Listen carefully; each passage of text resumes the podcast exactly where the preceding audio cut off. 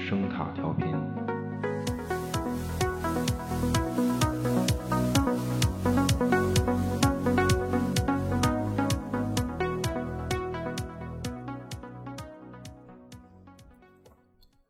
《X 战警》由查尔斯·泽维尔教授聚集在一起，以保护一个对他们感到恐惧和仇恨的世界。他们经历了许多跨越星际的冒险与强大的敌人搏斗，但这一切都无法让他们为最令人震惊的决战做好准备。他们将面对自己的成员之一秦格雷，他获得了超乎想象的力量。而那力量啊已经彻底腐蚀了他。现在必须决定，他们所珍惜的这个女人的生命是否值得用整个宇宙作为代价而继续存在。 that I heard of once in a lullaby. Somewhere over the rainbow, skies are blue. 开始开始，别整没用的，啊为什么？为什么？壮志凌云二人都过十亿了啊，咱咱还跟这儿这这个这个啊这怪奇物语呢啊巨火，那那个不老神话阿汤哥，这个这个啊！对，不是幸幸亏幸亏他的片 子都没什么说的，对，也没看咱咱这边也没说要上吧，应该啊啊，不知道，不这这个够反呛，正也是就是美国刘德华， 美国刘德华对。呃，刘德华还行啊，嗯对，其其实我跟你说，《壮志凌云》啊，这能和这个《怪奇物语》关联上，明白吧？哦就它一个宇宙，因为人家 Nancy 那闺房里也哦对对对有阿汤哥海 报就是一个从从八十年代就偶像派，人家啊老偶像派，对对对对啊，老老偶像派，老特老特别偶像啊对。所以就就你没法说，因为怪奇确实是一个就八十年代以来娱乐产业大百科，它很多东西其实其实很多东西都持续到今天嘛，嗯对。对，不是我其实是挺着急做这个怪奇物语的啊，说实话，因为因因为本身这周明天吧，应该是第四季最后一部分就发布了，马上了所以对我我马上我是呢特意熬夜看完的，你知道吗？熬夜还行，你是就是刚看完啊嘛， 就就是这意思吧对，就。不是你啊嗨，反正现在做个节目老悲壮了，我跟你说，所行以行行行，是是欢迎收听有声杂志道具小馆儿啊，这哎，个对，欢迎光临。下周孩子开学啊，马上马上快暑假了，这这个快快快，马马上应该马上就对啊，啊对，但但是也非常牛逼，对，起码它开了嘛，对，嗯，所以其其实我自己也奇怪，这这回因为竟然又做《怪奇物语》了，嗯，就但但是因为这个第四季啊，确实还挺好看的，我觉得，啊，就居然觉得还行，可能是啊对。其实是我我确实我还记行上期啊话说特别狠，你是怎怎么说的了啊？那种什么什什么朋友们。啊对于我是吧？对对，对于你，对对于对于你我，这啊这这个《怪奇物语》在第三季呢就已经结束了，不 是不是，就是说，然后啊这期呢，这个就回来准备打最狠的脸， 然后告诉挺好看的。嗯，不是他当时你是怎么怎么说的？你是就什么情感啊？是是友情的记忆吧？什么以后不会再有了，还是什么？呃，不是我说是什么童年友情的记忆，啊对吧对对啊，这这这不是长大了吗？长大了，反正另说，嗯往回找吧对啊就，是另说另说，啊嗯，说说高中生活也行，然后看《怪奇物语》第四季，也谈我们的高中生活。啊，对，就是高中生活，其实他这个你这个说法也不能自洽，你光说高中，人家每季都有高中生，啊对嗯不对对？而且还全有乎第五季呢，关键你这得，我估计得得拍到他们高三毕业，我估计，对吧？嗯不是，我先问你一问题啊，就是怪奇演到现在，你就是这个小演员基本都长起来，就跟那个第一季差距已经非常大了，他们的这个对外形。我我你就是现在看，就这里你最喜欢哪个女演员 啊？啊？什么女演员？就是因为因为现在都啊大了嘛，对吗？你大了当当初啊除了那个这个什么不是不是，除了那个卢卡斯他妹以外啊，那啊，那那啊，那那是嘴炮天花板，那个那演得最好，啊我觉得那那个当然那演技巅峰，那那确实对对演技巅峰。嗯我我觉得这个剧演到现在，就他这帮小小女演员还都挺出彩的。总的来说是比这个，我觉得我觉得比男嗯孩好。总的来说，啊嗯，都挺好看的，倒是哦啊都喜不是那那个 Nancy 不行吧，大哥？啊，就 Nancy 就是你你不喜欢 Nancy 是吗？哦啊 这人气那么高，人关键姑娘还那么干练，对吧？对倒是也是反正也是性情中人，Nancy 属于就情绪一上来。为了和富二代帅哥嗯啊一把，把自个儿 最好的朋友置于死地。对对，不是，那就是喜欢这种的，你你是属于喜欢这种为了为了嗯啊不管不管不顾的啊这种，对是啊， 啊，置行于吧，死地还啊是嗯是惊了都。不是那那你是那那你不是那你是那你你是真喜欢 Nancy 是吗？啊、对，我觉得他演的还行，关键他也是比较重要那种情节推动的那种，啊，就那种角色。 Nancy 啊、不是，我觉得他不好看呐、关键他戏份儿是挺多的，就对就关键是胸太小，啊是什么？ 真的不是他，他把那个自个儿衣服借给人家罗宾，对吗？然后，然后，啊啊然后把人罗宾给勒的。啊，行行行行行行，不是罗宾我也喜欢，罗罗罗就是哦罗宾我确实挺喜欢，就这好这看个嘛，就是对毕竟这人家乌玛泽曼的闺女啊，嗯 演的也好，而且演的也好，对呃，哇，这戈登太原前期这个戈戈登 戈登太原嗯惊了啊！戈登前期太八卦了，这个确实演的好，他确实演的还可。不过其实就是说，现在这种弄 CP，你知道吗？让人觉得有点儿没劲。你你发现，就是他很多剧情啊，就演到第四季到现在为止吧，因为孩子都大了嘛，你知道吗？就他很多剧情都是可以预见的，他进入一种成年人的那种俗套之中。就就你像那个、哦史蒂夫光着膀子进逆世界，嗯对吧？你我就等着他，肯定进去出不来。哎哦，就是就是一定出不来，肯定出不来。对，啊，而而且我就等着一船人挨个儿都得进去，而同时我就等着这 就个等着艾莉把那个马甲儿肯定得脱下来给他穿，就给史蒂夫穿。啊，就全在那种意料之中了，有点儿啊啊那个包括 Nancy 啊，什么史蒂夫、罗宾、艾迪，就这这四个比较大的孩子嘛，然后现在弄那个 CP，就他给你的暗示都是在在在那个，就是在最后是是什么呀？就是说 Nancy 和史蒂夫有点儿要接着好，啊，对对对，旧情复燃嘛，对吧对，然后这个罗宾和艾迪呢，可能还有点那种就眉来眼去的那么个意思啊。啊，就是他，就等于在搞对象的这个层面，可能要迎来一场风暴啊什么什么，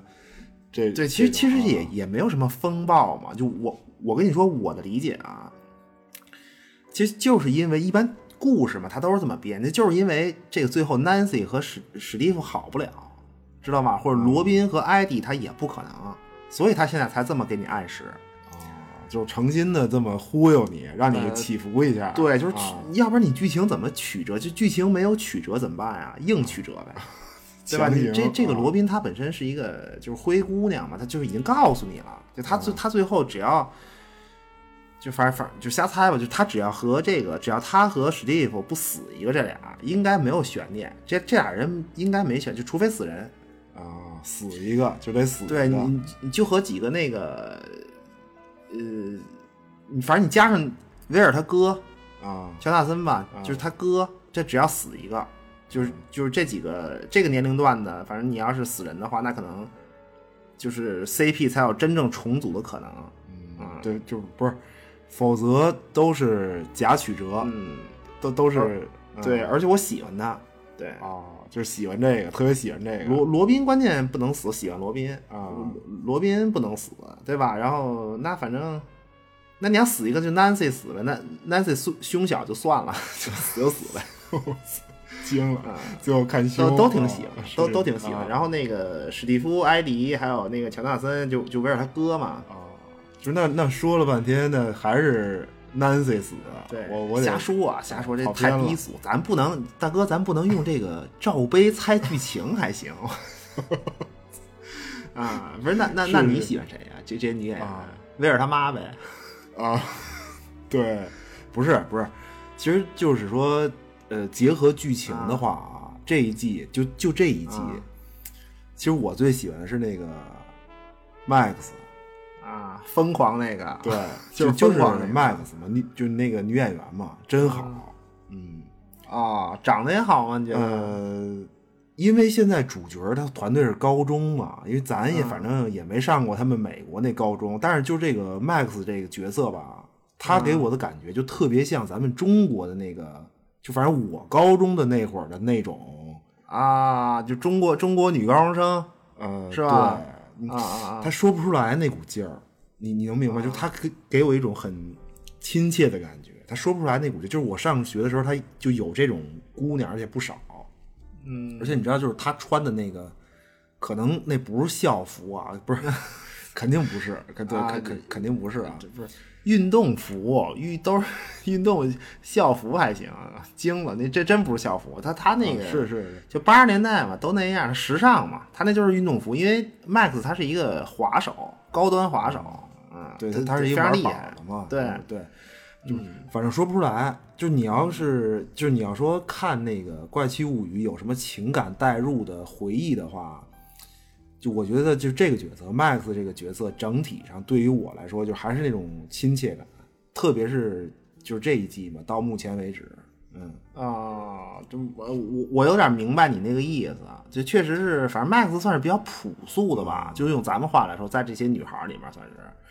对，就中国 中国女高中生嘛，啊，行吧，反正大大概那意思，我我我我觉得可能还是因为你你你觉得她穿的像校服吧，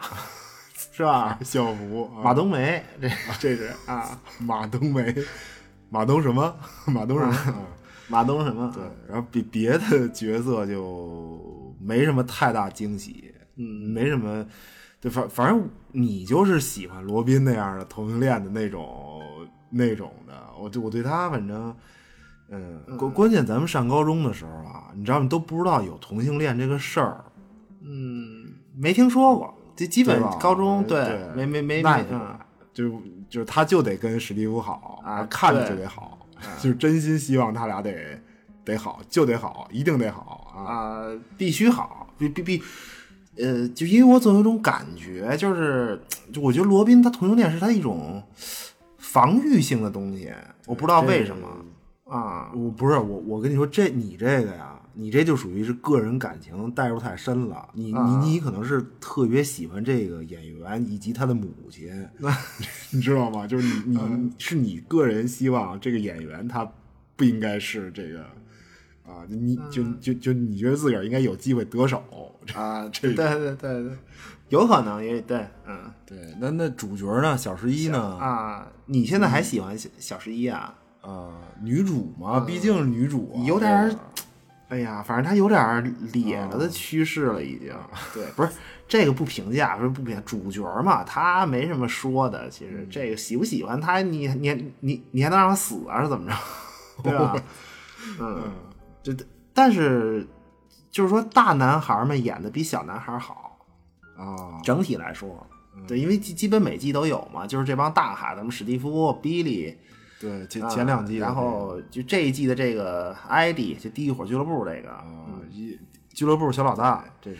嗯对，其其实这一季男演员最喜欢那谁，就是那个就是那个冲浪小子，就披披伊萨那个，哦哦哦，就是那那那叫什么阿盖尔，呃，阿对盖，尔就对这个对角色太好了，他整整个是一个就是属于那种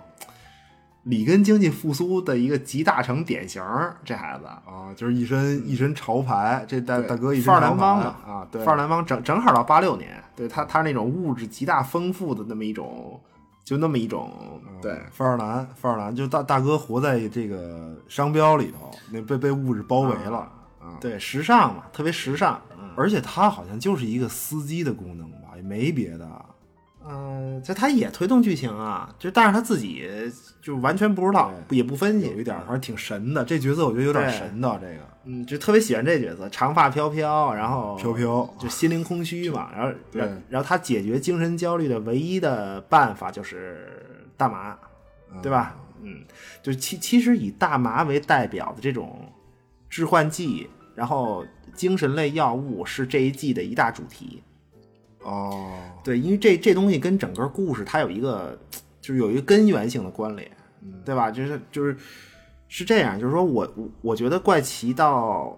未来第五季完结，其实第四季就这一季的功能是一个大铺垫，嗯，就因为它第四季、第五季应该是一个相对完整的这么一个东西，现在嗯对，它看，嗯对就就是你作为完结嘛，因为对第四季一开始呢，就是那个布伦纳博士他一上来做那填字游戏，记得吧？哦有那么几个关键词，我觉得这期呃可以说一下，因为对哦， 对 记下我记下来了， 什么呀？我看我我不是不是不是你别我看啊，不是我我自首先是这个别别看着哥了啊，别没没没什 么看。遮遮掩掩的，我那么几个字儿第一个是这个因果问题，啊，因因果，因为它啊这个比较提纲挈领的一些东西，因为这个剧你你就你一定要提纲挈领的说一下嘛。第一个是因果的问题，就是病因因果，哦嗯就是整个系列的这个超能力，超能力是怎么到底怎么来的？哦，这对，这是一个问题，就我自己也没想明白，就也就非常值得讨论。然然后第二个关键词呢是斯坦维克，斯坦维克，斯坦维克是一个早期合理活合理活的女演员，嗯然后她演过一个片子叫《Baby Face》，就是娃娃脸儿。哦这黑白片儿呗，对，这他这他他这片子什么意思啊？故事大概什么意思？就简单说啊，就是一个女人，有一个女人，年轻的女人，她有她有一个超能，就用咱们的语境，用《怪奇物语》的语境来说，她有超能力。嗯，超能力是什么呢？是从男人身上获得权力、金钱、地位。啊对，就是那么她的超能力具体是什么？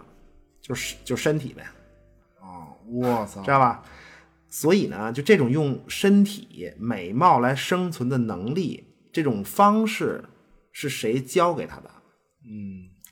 是这个女孩的亲爹，就是爸爸，哦，我就是惊了，就是从小让他就这么干，从十四岁、十三岁就让他这哦么折腾，然后就简单说嘛，直到最后，这他他爸也死了，然后呢，他自个儿一个人就靠这身本领闯荡社会，然后直哦到最后呢，他遇见真爱，啊，就是出现了一个男孩，对，啊，一然后个这个这个真爱呢，最后也知道他这个这个女孩的一切，啊但是真爱嘛，哦，就知道他是个怪物呃，对对，这是吧然后最后这呢，个两人就爱了， 就就就爱了，然后放弃一切。就等等于最后还是一个真爱至上啊，什么对，你爱情，嗯就反正你就想啊小十一和布伦纳博士，然后小十一和自个儿那对象是麦克，啊，明白吗？啊，这是第二个关键词。那么第三个，第三个我我看啊，第三个呃关键词是丽丽，啊就一个人名儿，她叫莫蒂西丽丽，啊一一一是一个男的，嗯，啊，老爷们儿叫 老爷们儿叫这个丽丽丽丽，丽丽里，丽丽里丽丽里博士啊这丽这里大哥是呃哈佛的一个心理教授，心理学教授，哦， 哎，我我听说过这人吧，就他他是说什么什么那个大麻呃治病什么的，是他吗对他还不是治病，就是说上世纪哦美国五六十年代嘛，崭露头角的这么一个人，他是心理学博士，就哦精神专家这么一个人。简单讲，这个人呢，他认为致幻剂啊，就是他不光是大麻啊，他他是就整很多种的致幻剂，这些东西是可以干什么呢？可以进行精神治疗的。啊你知道吧？就实际上它是什么理论？它这个理论是什么意思啊？他认为啊，他认为人的大脑类似一个就是电路那种，就电脑那种回路，明白吗？哦，就是就是脑回路啊，什么说的就是这个，就是这个啊东西，呃，是吧？就是说什么呀？就是说，呃，就他的理论啊，啊人脑八回路理论，就人的大脑里有八个回路，啊而且它这个回路呢是分层级的，你知道吧？就从第一级到第四级，就前四级，第一级到第四级呢，就是咱们正常人的脑回路。啊，就是普通人，就前呃四个啊对，就就咱俩坐这儿，脑回路一到四级，一到四对吧？级然后啊就那你要需要激激活这个第五级、第六级，一级一级往上。然后激活第五级是什么呢？第就是我我记得激活第五级是能让你在真空里生活还是什么东西，就是就是我的什么我真空里生活啊不是不是啊他说的，啊就是就是就这个利里教授、利里博士说的，他说的，啊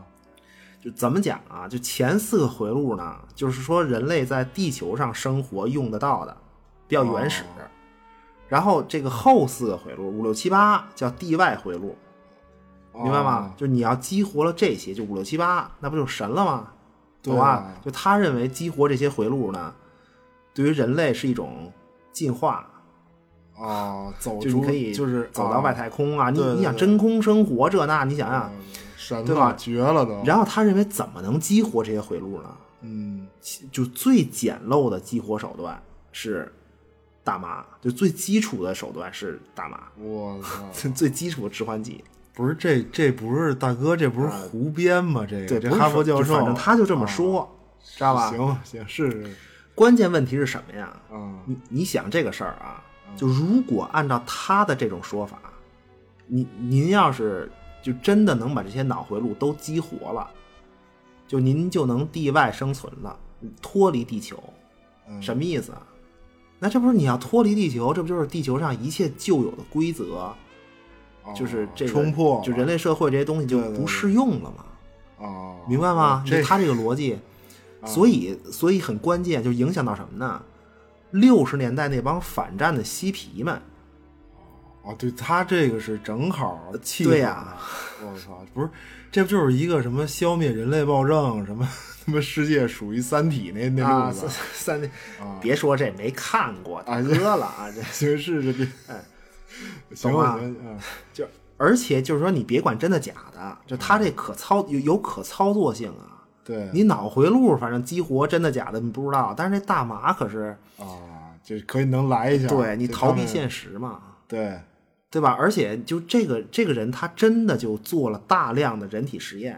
嗯，不是，那这个人是怎么着抓了吗？是在他 美那国？肯定！啊，这这人哪国不得抓呀？这人、啊，是对吗？就不是就是，但是他这个理论，他这个理论起码对当时美国社会有很大的影响。嗯，你负你面比如影六十响。嗯年代那个反战呀、嬉皮，就很影响非常大。对然后你再想想布伦纳博士，就类似这些东西，他的试验等等，哦，对哦，就等于这些信息都是在那个开场那填字游戏里头嗯就是都开场那个填字游戏嘛，哦就是起码这一季就第四季的主题，他一开始就交代给你了。嗯，然后还有一个是第几个了？第四个了吧？第四个啊，有一个谜面儿，这第四个这谜面儿呢是是一个关于用咱们的话说呢，就是一个呃关于送子观音的这么一个神话，送子观，送子观音，啊真的，这这就是送子就，嗯不是他那个原文是什么呢？是一个就是你原文要直接翻译是一个关于婴儿运送者的神话，运送婴儿的人的神话，那不就是送子观音吗？对，反正我也没注意，这我真没这行吧，反正这咱们你用放在咱们语境里叫送子观音，但是西方这个叫什么呀？啊冠，啊，就是嗯知道吧一鸟冠，就就是一啊呃，就是冠白冠，啊白冠的带着白冠带着一个孩子送给你，这就是就他，因为他整整个从埃及到北欧这这一片嗯都有这个神话。对，其实它这个正好对应的是白冠这这种候鸟的迁徙路径。嗯迁徙不是它迁徙的时候，它迁徙的时间正好是九到十个月嘛，就飞过去飞回来，它它对应人类怀孕的时间。哦，就是他地上的人一看鸟儿回来了，然后自个儿这孩子也就是降生了吧，就是就是对这对，就是所以有这么一个神话，就白冠送子这么一神话。哦不是那那这个神话对应什么东西啊？就是说，什么就是小十一是怎么来的吗？呃还是超能力是怎么来的？还是谁谁送来的？ 就谁把小十一？啊对，它对应的是安徒生神话啊，不是安徒生童话。啊！我操！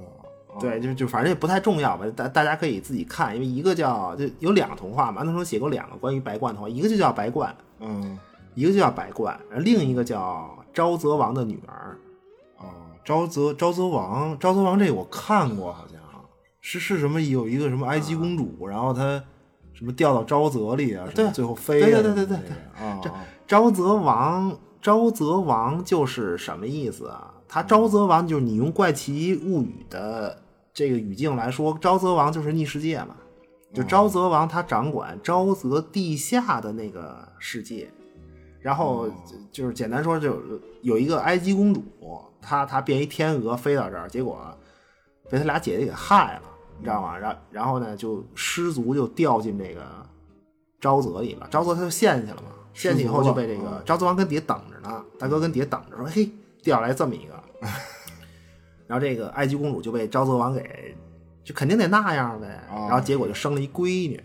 对，就他他是什么晚上，就是他能晚上能变什么蛤蟆，呃，是是变这个哈，吧就是就是说啊这个闺女什么呢？这个闺女生出来以后是这样，就是她拥有埃及公主美丽的外表和沼泽王粗鄙邪恶的内心，她是这两种东西的结合。嗯然后这女孩是白天是一个，就是呃白天是一个大漂亮姑娘，巨好看，但是内心邪恶、粗鄙，行为极端粗鄙。嗯呃，然后到晚上呢，她是一个外表和心灵的互换，就变得就是到晚上这这姑娘变成一个大蛤蟆，巨丑，但是内心特别美丽，然后善良啊，就就这么一个故事。啊对，也是这种逆世界两个对立的这嗯种。其其实这个嗯沼泽王还一般，这这属于呃这个不是特别典型的，就是白冠那个短片特别好，它直指第四季的主题，就成人和孩子嘛，对吧？就就不展开，就咱咱咱们先说剧，就对。哦其实可以自己看一下这个，不是我，因为我觉得就是你说这个系列吧，就是因为你说做这系列，它本身你要很多人说它大杂烩啊什么的，其实它本身的剧情像你说可预测的也特别多，嗯，也不对复杂，然后它剧情也不复杂它很多的看点，还我觉得还都是集中，首先是集中在梗上，就那嗯种惊奇也好，或者是情怀，因为你一个角色能让你想到很多雷同的概念，对吧？你比如，呃，最普遍的，你像这个这这个异形，啊，对，处处都有异形，处真的处都就是是嗯你你看第一季的那个蛋，对吧？包括呃地下通道，包括你看第一季有一个警察，然后他就是然然后这个警察他好像是发现了威尔的尸体吧，啊，就不就不重这情节不重要啊。然后这警察叫大卫欧班农， 异形之父，我当时就惊了。特别牛逼，这就他这个剧其实很多东西都是这种，你你你像这次这个反派也是维克纳吧，他叫，就他这个形象加上这个故事，首先一一打眼就是榆树街的噩梦嘛，个啊，Friday 对，这 Friday，这个太明显了啊，嗯，对，他他的这种就是他那种元素集合式的创作嘛，其实现嗯在我就我觉得剧也不好弄，你你明白吧？他努力找这种趣味性，嗯就你说你说他像 Friday 呢，那你说他像不像《小丑回魂》里那个那个？哦哦，就那个哦，对对对对，小丑起码概念上类似，啊，对吧？概念上你比你较你包括就是说这个维克纳这种攻击形式，就是他把一个人，他实际上是一个吸嘛，就他他他他他把他把一个人从内部往里吸的这种。嗯你知道八十年代有一个，就还有一个比较经典的系列《洋鬼吃人》，我不我我我我我不知道你看过没有？啊，就也也是一个系列嘛，啊，对，好几部也呢就是一、啊就也是系列，就一般这种系列嘛，一般里面都有一个大 boss，boss 恒久远。那猛鬼街呢，就是 Freddy，啊，就于世街噩梦嘛。然后万圣节就不说了，这个大白脸麦克迈尔斯。然然后这个呢，就是洋鬼街这个这个系列呢，这个系列里面那 boss 啊，就特别像这个维克纳这这这个角色，就身世也特别像，而攻哦击方式也像。就是《洋鬼吃人》里这大 boss 呢，是一个什么呀？他是一个一战吧，不是二战，一战一战的军官。他本来是一个一战军官还是士兵，就属于那种战争嘛，因为它摧毁了他这个对于人类世界的所有美好憧憬，什么美好人性的幻想，全都摧毁了。哦，就是他大哥已经对人性不抱任何希望了，属于对世界没有希望。嗯哦然后他就遁入了怎么讲啊，就是地狱。地嗯狱其实就是《怪奇物语》，你你放在《怪奇物语》里就是这个逆世界，都嗯都一样嘛，都其实都一样。然后怪奇这个呢，其因为逆世界可能是存在的时间和现实世界是一样久，嗯明白吧？嗯，它实际上跟那个地狱是就跟这个《洋鬼吃人》地狱差不多，一个意思。嗯然后这个军官就掉入了这个呃逆世界，然后最后变成了一个 BOSS。就像这哦个维克纳，他是以他他他，其实他只是一个，他只是在《怪奇物语》里，在《怪奇物语》里，他只是逆世界里的这一任的 BOSS。哦，而且而且他都是都是这种外来的，就是之前可能会有，以后可能也会、还会有，对，还会对有对他以、啊对他是一个外来者嘛，就他他跟那个洋鬼吃人都差不多，也都是外来者。嗯然后攻击方式也像，攻击方式特别像，就类似一个吸血鬼从内部抽这种。不是，哎，现在逆世界哦里有有多少 BOSS 了？这一季这第到第四季，菊花脸是一个，嗯啊对吧菊花然后然后小怪就不说了，什么蝙蝠啊，什么爆脸什么这都不说，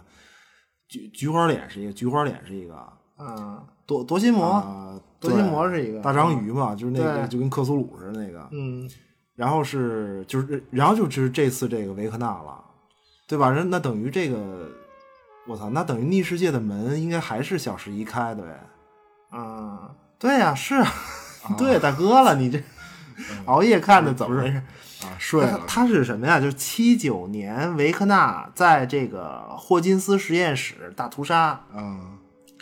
然后呢，小十一是把他打入了逆世界。对他，他企图勾引小十一，对吧？说说你跟我一块儿这策那反个，啊让小十一说你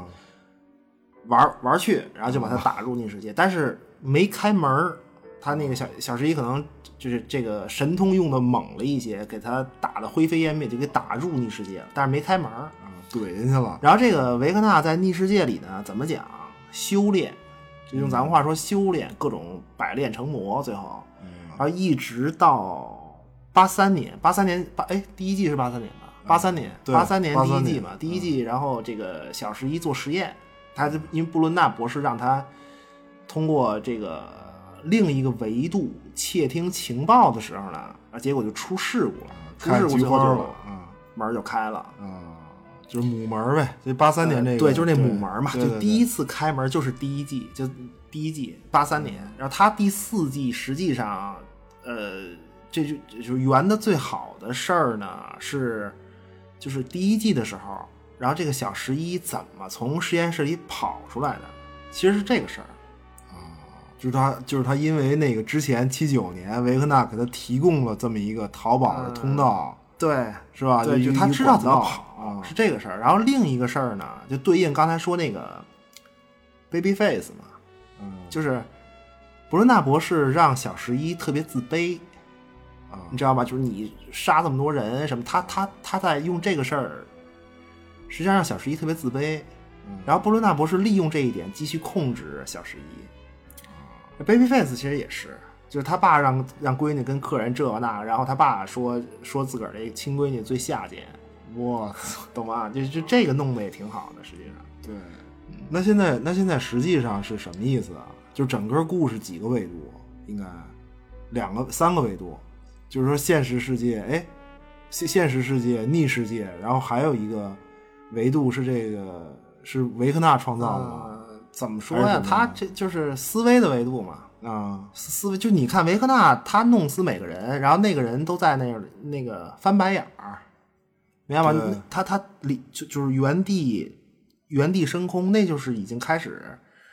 就是说，就被害者的意识就已经进入了维克纳制造那个维度，就他嗯跟、他他他老说合体嘛，就是你进入他那维度合体，然后他就原地升空，因为维克纳他也是那个姿态，啊就是升空嘛同步了他是对，心灵巢穴，就维克纳的心灵巢穴，它等于把你的意识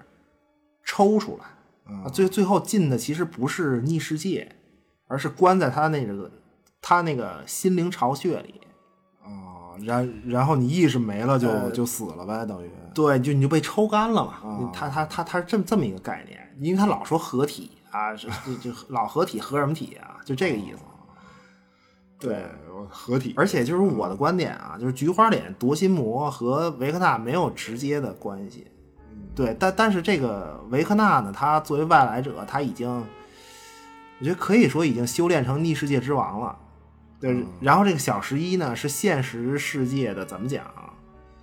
就目前为止，应该是最强能力者这么一个。但但是不知道这个维克纳和夺须魔是他们俩之间有没有什么关系？因为我总觉得我看那造型，我觉得俩人像是他们俩合体了吧？啊不知道 他们俩合体不知道，了反正吧啊看着是有点组合的这种意思呗。啊，他对，或或者说维克纳他就是夺心魔给他什么灵感，这个不好说，这个对，但但但是维克纳会灰飞烟灭，嗯，但是夺心魔不会，对，我觉得。嗯 而而且呢，其实就是他整个这故事，你你要知到第五季最后啊，他无非就是关了门儿就完了，应该就就就结束了，关门儿。对，哦就反正逆世界还是会一直，以前也有，现在也有，未来也会有。嗯哦对，对对对，就你你知道，我看这第四季有一种就这种感觉特别强烈，什么呀？嗯旺达，旺达与幻视，就旺达那种感觉。啊，红红的什对么，吧，就因为以前可能还没有在屏幕上看过旺达这么多，像像像，因为第四季之前他他有旺达呀，有这些，对，然后现在看感觉跟旺达这种感觉特别明显，我操，这这这也是一个第四季也是一个关于一个女人迷失了，然后 然后寻找自己的 这么这么一个事儿啊，这这简直俗不可耐。是是是，不是？其实小十一这个角色的创作嘛，他也是，你像第一季一上，第一季一上来就点给你，这《怪奇物语》最大的背景梗之一嘛，就是 X 战警。啊，这特别合适啊这个，而而且小十一他叫简嘛，嗯，对，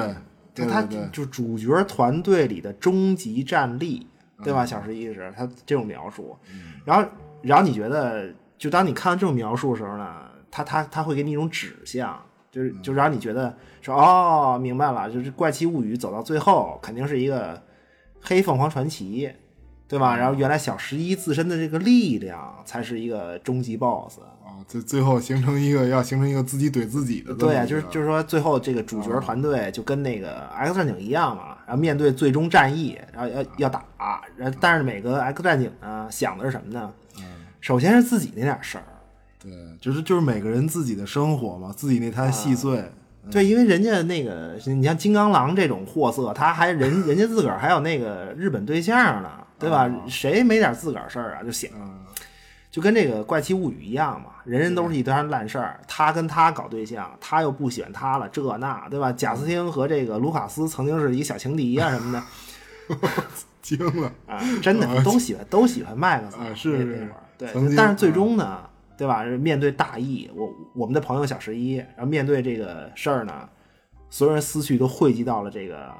秦格雷身上，就是小十一身上，嗯然后每个人都在回忆自己和他的这个点点滴滴，然后我们要为他而战，啊！就准备正式的就是开打啊就就啊决打来战，就啊然而也没什么用，因为这个秦格雷一看呐，说说哎呀，说这帮 X 战警反正也是 白给，你知道嗯吧？就是所所以最后秦格雷他面对的问题就是，呃，就他可以选择活着成神，因为你的能嗯力在嘛。然后之后你就是你就是你想那个怪奇物语啊，嗯，活着成神还是作为一个人类死去死？啊，就是这种抉择，对，就反正你要活着也够呛，因为他们的对手嘛，什么就就西亚帝国什么的，然后最终玉石俱焚嘛，就就你你你跟你的 X 战警小伙伴一起死，那要不然呢，还有一选择，那就是秦格雷自个儿死。啊，就各种各种想，最对后，啊啊那那最后秦格雷说：“那我自己死。”反正因为他就当时黑凤凰传奇，他当时是就是能力爆发嘛，弄死五十亿人，对吧？什么毁灭一个星系，反正也该 对，反正死呗，死就就是死呗。 就是就就是有罪有罪，是是是，不是完了完这怎么着啊？这是对于《怪奇物语》大结局的一个预言吗？还是什么啊肯定不，肯定不是啊，大哥嗯啊这 肯定 不是，不是，就他这种元素集合式的创作啊，嗯他总是让你觉得特别像，嗯你你明白吗？这就你说 X 战警嘛，然后结果呢，主角团队他叫地狱火俱乐部，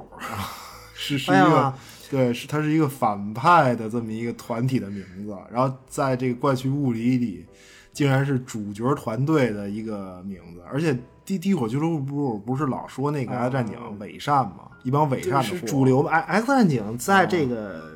在这个变种人里面是它是主流嘛，啊，对吧？不是你不能这么套，你你明白吗？而且你看《小十一》，它第四季啊，在第四季在学校里的境遇，其实其实特别像谁？嗯，它不像，它不是特别像秦格雷，在第四季这个，它非常像那艾玛弗罗斯特，啊，白皇后，特别白皇像后被排挤嘛。艾玛弗艾玛弗罗斯特也是，他本艾玛弗罗斯特本身不是金发，本身他不是金发，然后在学校呢，孩子戴大眼镜儿，一脸敲子，对吧？然后这个，敲子当然我不觉着丑啊，人家但是是是漫画里这帮同学就觉着，然后他这个艾玛弗罗斯特在学校就被排挤，说他丑啊，对吧？然后没有胸，对吧？然后没有对象，那直接导致没有对象，没有对象你就那人家都有，他没有，就遭人歧视嘛。嗯，反过来证明你丑，对吧？喜欢然后论这啊证个艾玛弗洛克就急了，急了急了，超能力就被刺激了，刺激这个脑电波一爆炸，砰一炸，结果这个全校师生都昏迷了，嗯就震晕了，昏迷。这不是大事件，这艾玛弗罗斯特一看说这事儿就玩大了，说怎么办呢？你看你就你想啊，一个学校全校所有教职员工全昏迷，地上躺着，嗯就我清醒，这可还行吗？嗯对吧？那那警察什么一进来，肯定我嫌疑犯啊。结果艾玛弗罗斯特说什么呢？那我也昏迷，装一下，不是？哎，这不是跟那个反派这维克纳有点儿？ 啊对呀、是他吧就其实其实我觉得梗这东西，我操，就就非常确确实像他梗这种东西呢，嗯就前提是你你就你得看过嘛，然后他才有那种锦上添花的意义。对，因为梗它它无非就是对主题的强化，没什么。就他不是，他是属于没有这个梗的，这故事也应该很呃对清晰。对他必须就你拿掉梗，必须故事要好嘛。对对就对你你比如小十一在那个霍金斯实验室，嗯那实验室最大的标志是什么呀？你现在闭上眼睛想，啊，彩彩虹屋嘛，彩虹嘛，对吧？你小小十一他妈植物人了，最后就会说一句话，什么向日葵啊，什么向左四，什么往向向向右三是，然后是然后最后是彩虹屋，啊，就他就只会说这一句话了，最后啊，就就就这句话嘛，这句话应该是他妈当年潜入霍金斯实验室找自个儿闺女的那个路线图。啊对我的理解应该是这个，就是说这个，就就是说你看见这个向日葵一个标记，然后怎么走怎么走，最后看彩虹屋。嗯啊，就就是说他他妈什么都忘了，但是只能记得在哪儿能见到自个儿这亲闺女。对，就实际上就记着自心系自己自己是闺女嘛。啊然后这个彩虹屋是什么梗啊？关键啊知道吗？啊《绿野仙踪》嘛，主题曲。啊！那个彩彩虹之上嘛，啊对吧？那那个《绿野仙踪》彩虹之上是哪儿啊？ 《绿野啊仙踪》绿野仙踪》它本名叫《奥兹国历险记》，啊奥兹奥兹就是 OZ 嘛，OZ 黄金的计量单位盎司，它缩写就是 OZ，就是哇塞！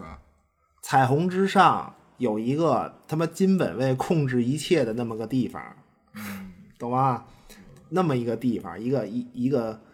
一个影射感极强，那么一个乌托邦，那么一个地方。然后霍金斯实验室，它它所谓能源部的旗下嘛，就就是美国政府呗，对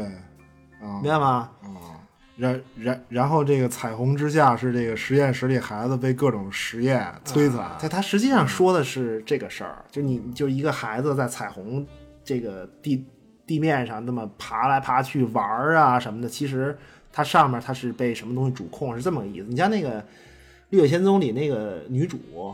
嗯，多罗西，嗯，知道多罗西吧？，对她就是就跟这个小十一也是类似嘛，就是人性的纯真和善良呗，孩子嘛，俗了吧唧的啊， 也没什么解释。是是是不是？然后那个稻草人就是被压迫的农民们失去了嗯真的真的对啊真的不是嗯我我我我突然想起一个，就是他这特别有意思，啊就是第四季给我印象特别深的一个啊，嗯就这一季第一个死的女孩儿记得吗？叫呃克叫什么克里斯吧，是叫就是就是啦啦队那个嘛啊啊对，反正啊第一个啦啦死队那个，啊然后啦啦队对啦啦队，整个这一季的故事，第四季啊，整个这一季的故事从这个女孩儿的死开始，对而这个女孩呢是什么是什么特长？这女孩表面是一个金发大妞儿、大美妞儿，品学兼优，然后这个啦啦队长，是他们高中人气女王。嗯，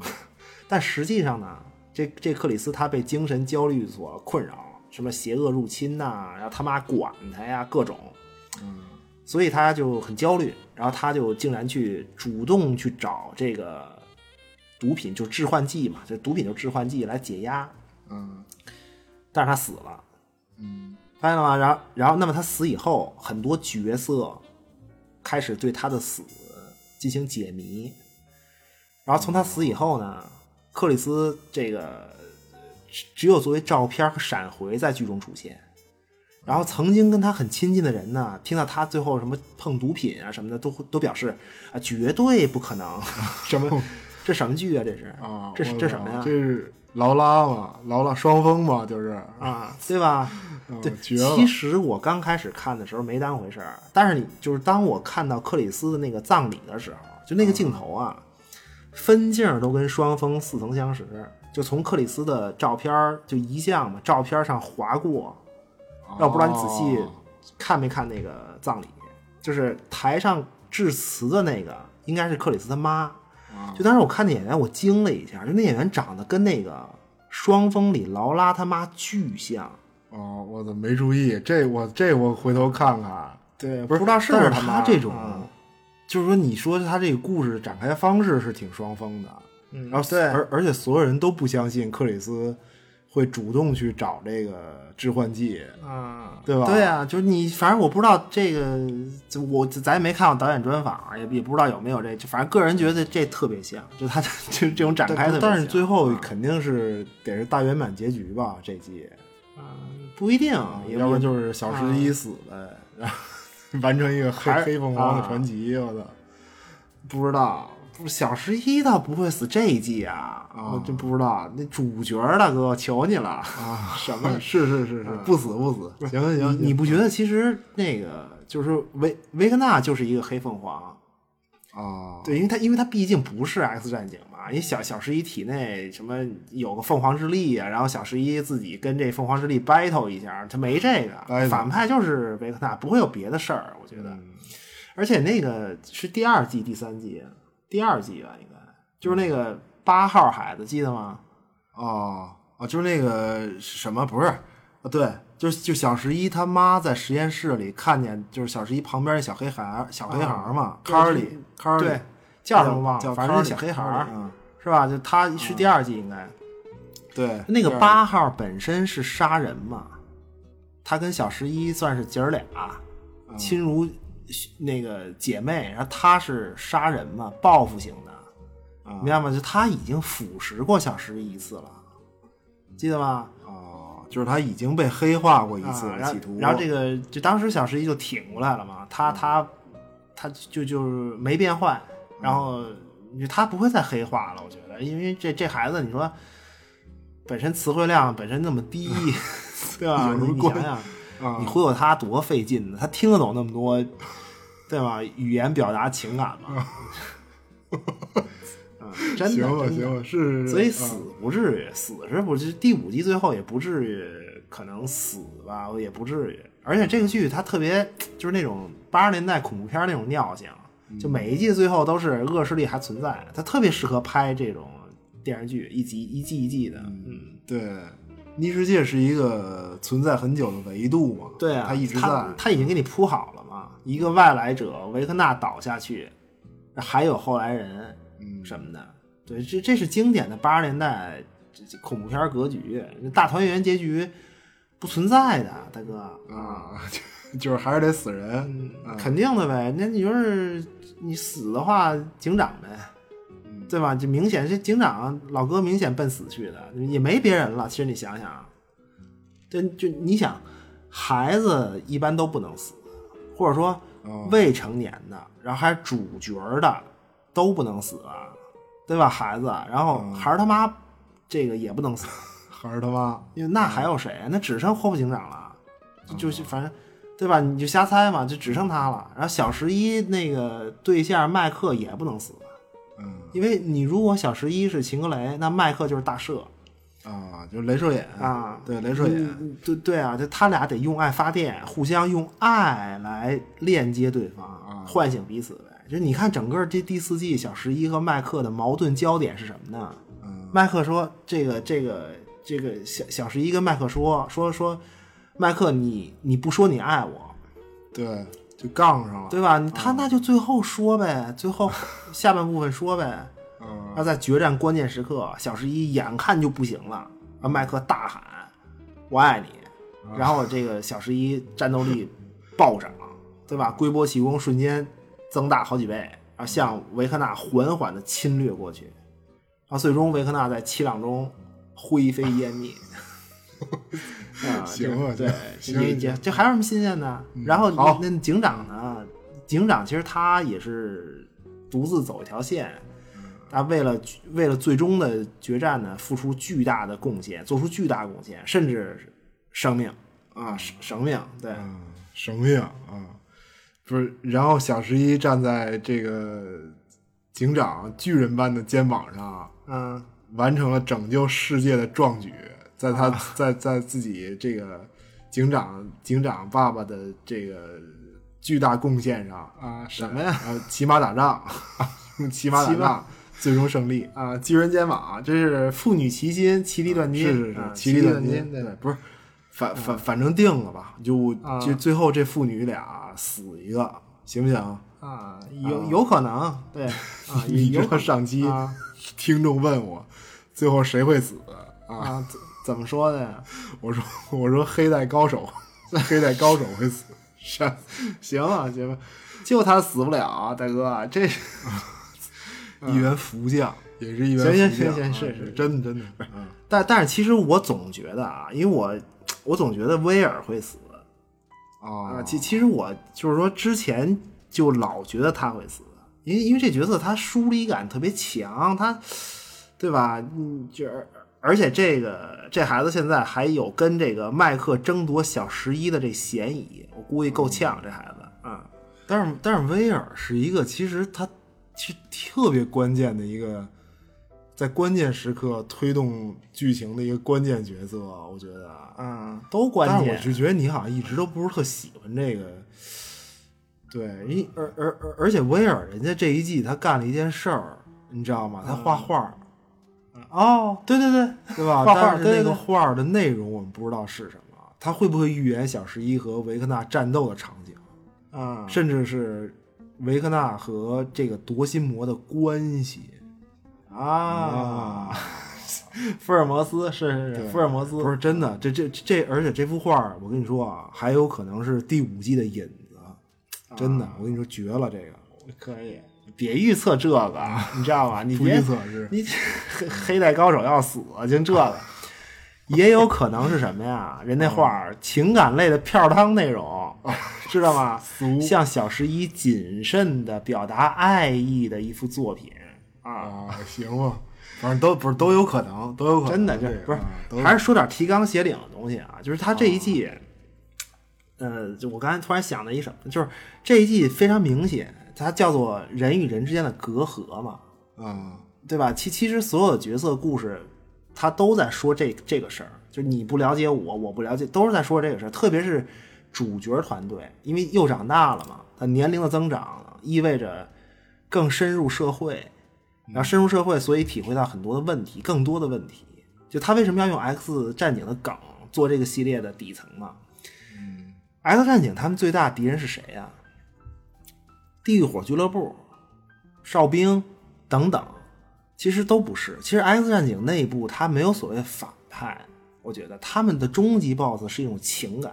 就整个 X 战变种人，他们终极的 BOSS 是一种情感，不管是变种人还是人类，他对对方的这个是对对方或者是对自己误解、害怕、恐惧等等。啊它是这些东西。实际上，真正敌人是这些东西。就是这一季，我觉得最大的故事驱动就是这种情感，一种隔阂，对就这种一种误隔解阂，对，哦对吗？但是《X 战警》呢，跟这个《怪奇物语》有一点儿也特别有意思，就是什么呀？《X 战警》嗯它保护的、为之奋斗的，恰恰就是这个带让他们恐惧的世界，然后不理解他们的世界。啊，就你看《怪奇物语》也是嘛，孩子们干的事儿拯救了这个世界，就是人与人的差异，而人群和人群之间的这种差异，啊，对？吧？我操，不是有一天燃起了一团火，于是所有的这个嗯差异因此而生，光明与黑暗，善与恶，创造与与毁 灭啊，是 什么呀？什么呀？这是听着这么啊，听着这么熟啊？这个啊，可能是可能是黑魂儿吧， 我也不知道。你说差异吧， 黑魂儿还不是，这就是这个怪奇呃怪奇物语的最大的这个故事，它最大的背景啊，它有两条非常明显的设定线，就它特别扎实这种年代感，就是成人和孩子，这是最大背景。它很多的角色底层情感和矛盾都是这个背景，因为它的成年人的主体属于什么呢？它属于美国的沉默一代。啊，你知道吧？就这一代人呢，沉默一代嘛，就这一代人他上线，他出生在大萧条时期，就是上世纪二十年代到嗯二战，下线就二战结束嘛。啊，就是打二战的时候还小，呃哦刚生，对，就啊真正刚生打二战的人，参加二战的人就是伟大一代，他比嗯就这波人伟大一代要比沉默一代大。嗯你剧里也有嘛，就是这次这个反派维克纳他爸，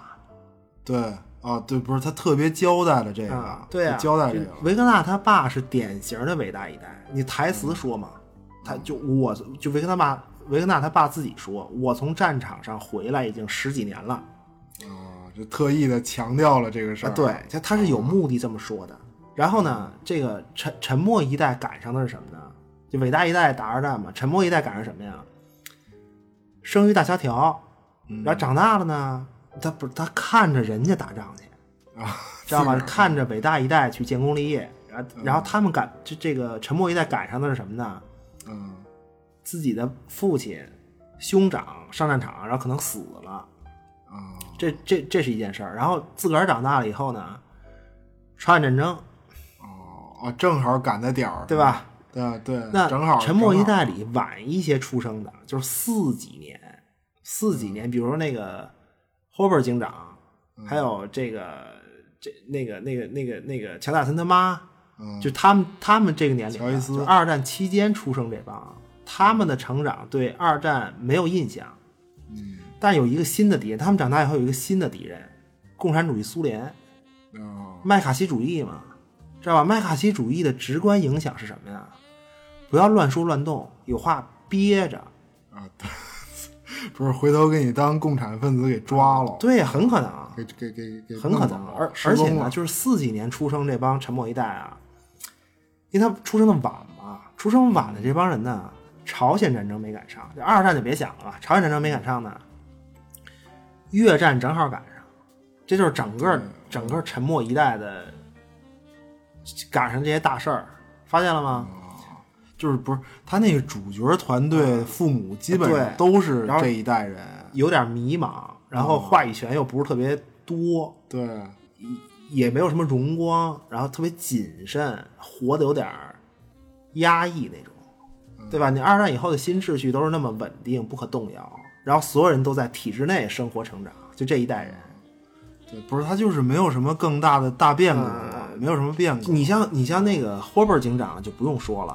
啊，体制 体制内警察点对，名嗯然后的打个越战，身体受伤害，对吧？生个孩子，因为这个越战影响，先天残疾死了。嗯然后小十一那对象麦克，啊对象，麦克他对象爸，麦克他爸是特别谨慎的这种代表，就沉默的代表。不说话，迈克尔他爸是三十年代生人，就美国第一次红色恐慌，就就是一战十月革命嘛，十月革命，十月革命，苏联建立，就美美国恐慌了一波，然后他爸没赶上，但是麦卡锡主义，他爸这年龄可是正好赶上，十十八九、二十、二十郎当岁儿的时候，他爸正好赶上，就麦克他爸，你看他麦克他爸那样儿，一看就是一个多年不敢乱说乱动的那么一个，就就就那么一个。啊，就是他就是他的角色设定其实都能对上这些啊，对他非常鲜明，每个对角色就你像前两季那个 BOSS 菊花脸儿，嗯其实这个怪物就是我我觉得就是这种情绪的一种表现。就美国有菊花脸，苏联也有对苏苏联那个是白的啊，对啊，这次这个白那的菊花脸最早在剧里出现是一个他他实是他实际上是一个黑暗中的一个人影儿，然后这人影儿站在你房子外面嘛，或者树嗯树林边儿上什么一成一种监视状，嗯，对吧？这这是一个，嗯就是美国啊，美国这边这个就就是特别像一特工，哦，就穿一身黑西服啊，对，然后那种苏联那个呢，就是就是你想他放在监狱里干嘛呀？嗯吃政治饭，吞噬政治饭，哦，两就边整儿个美国这边都他呢，妈就一是样，政府调查，什么啊逮捕啊等等对，就就是人就失踪了，啊，对，没然后了菊花脸儿实际上是这个沉默一代的这种情绪的具象化，嗯很压抑，这是嗯我操所以这你这像个嗯六十年代那摇滚乐崛起，摇滚乐的崛起领头人其实是沉默一代搞起来的。哦，就因为沉默，所以大哥得对爆他发一就下，非常憋屈嘛啊，就那那种啊，对，不是那那夺心魔是什么呀？我我我我觉得夺心魔它其实就类似于什么商品社会里毒害青少年的这种黄暴文化输出吧，啊这就是类似这个东西差不的多一个一差个不多外化外化表现。你你啊你你像《怪奇物语》里这帮主角团队，因为他们就是这个沉默一代的子女嘛，父母都上班儿，啊，双职工家庭呃，双对，职这工比较经典，就是乔纳森他妈乔伊斯，啊对吧？对，就是他也没什么功夫管啊孩子，对，就是没工夫是一方面，因为嗯西方是那种比较经典的印象是什么呀？是妇女不工作嘛。你你比如反派维维克纳他爸，啊，就特别老派那种。啊就我觉得还是这战后经济好、呃啊，当当对，时就老派，主要是老老派。派什么叫老派？怎么定义啊？啊你比如说这次反派维克纳，他为什么最后变成这样，这么偏激？就实际上第四季有一主题叫忤逆，就是忤逆你的父亲。嗯维你维克纳的父亲是一个二战老兵，带着荣誉回国，对吧？那么他们为什么叫最伟大的一代啊？因为二战本身它跟别的不一样，它确实是一个正义对抗邪恶的战争。因为二战它有一个，其实二战有一个特别大的成果叫做审判，就是纽伦堡审判、东京审判，对吧？就什么意思啊？我弄死这战犯，不是因为你打了败仗，啊，明白吗？就对我对弄对死你，你这你你你如果是因为你打了败仗我弄死你，那不就跟古往今来的这个战争没有任何区别？你只是因为你死，就是因为你败了，对，对吧？但二战不是，二战最后是以无罪推定为基础的，他审判战犯是无罪推定，然后利用充分事实证据进行的一个公开审判，最后宣判你有罪，然后死刑，最后用法律把正义和邪恶确定下来，这是这这只要反正是人，你基本动摇不了这个，对吧？你你你你，比如换句话说，就算在《高保奇人》里，你轴心国真赢了，你也是邪恶的，对是这意思吧？对，不是不是，但是这维克纳他竟然就在嗯对啊，颠覆这或者动摇，其实其实就是 Hobber 警长他说嘛，就是我们总是忤逆父亲一种天性，他他还希望小十一能忤逆啊一下，想突破一对下啊，对，就就是忤逆，反正咱们翻译成忤逆，就咱们那个版本翻译成忤逆，我没注意它原文说的是什么。其实忤逆这个词不是特别合适，你知道吗，放在那个嗯就是现在这个语境里，西方这语境，我觉得它这个是一种，就还是对主流嘛，就父辈价值观的一种，就是霍本警长希望小十一。是对父辈价值观、对主流价值观的一种理性突破的意思，理性的突破就突破有两种，突破了你弄好了呢，就是理性突破，对吧？就你比如说取其精华，去其糟粕，你弄不好那就是维克纳这种呗，就毁灭一切嘛。 啊，不是，我就对我，我觉得，我觉得忤逆是还应该是带有一一种孝敬或者不孝的含义，就是这个词儿放在这儿可能是有点儿怪，嗯对还是是怎么着啊？对他他说忤逆，反正是，就他还不是孝顺，你知道吗？其实忤逆啊，忤逆就是怎么讲，啊怎就是我我觉得它是一个建立在先天不平等的基础上的一个以下犯上的这么一个描述。就忤逆这个词，就你像咱们中国人概念，呃怎怎怎么说呀？天地君亲师，天地君亲师，这不能动的。就不可质疑的啊，对，就绝你不传不统可里是质疑，不对，行的，你天地就不说了，那你还了得了？你君就是就皇上嘛，对吧？你今天就是你的领导，领导、上司，对吧？亲上就是司父母，嗯亲就是父母，然后师就是老师嘛，就反正天地君亲师，就你要，就反正你今天你说你理性的质疑他，你你你也会，反正你得首先你需要勇气，然后你需要你可能会招来一些异样的眼光吧，啊，对吧？你今天就我觉得这是一种就是就在咱们的文化里，社死了回头啊，对，它是一种，其实它是一种先天的人与人之间东方一种语境先天的不平等，先天的不平等，因因文化差异嘛，就怎么讲，啊一片适合这个就土地就啊，是行行好啊，对对行， 行，可以可以可以，对对对，东方语境，呃就东方所语以反正美剧里呢，因为它美剧它的价值观还是比较鼓励你去理性的质疑一些东西。你像 Hopper 警长是小十一的养父嘛，那他希望小十一不按自己的来，这是对父母的质疑。然后，然后这个维克纳就跟小十一说，他说这个布伦纳博士，布伦纳博士他说的也不一定都是真的啊其实布伦纳博士也是他爸，啊。对呀、就他也其是实一也个父亲的是身份嘛。对啊，对吧？那布伦纳其实就代表上面儿，嗯对吧？你的领导，美国政府，懂吧？对，这意思。但是你不能就跟这维克纳似的，因为维克纳他爸呢，他是在一场正义战争中误伤平民，有误伤平民的过失，嗯所以他儿子最后就说：“他说就是他爸就说他爸你有罪，对吧？你是伪善的， 你懂吗？”然后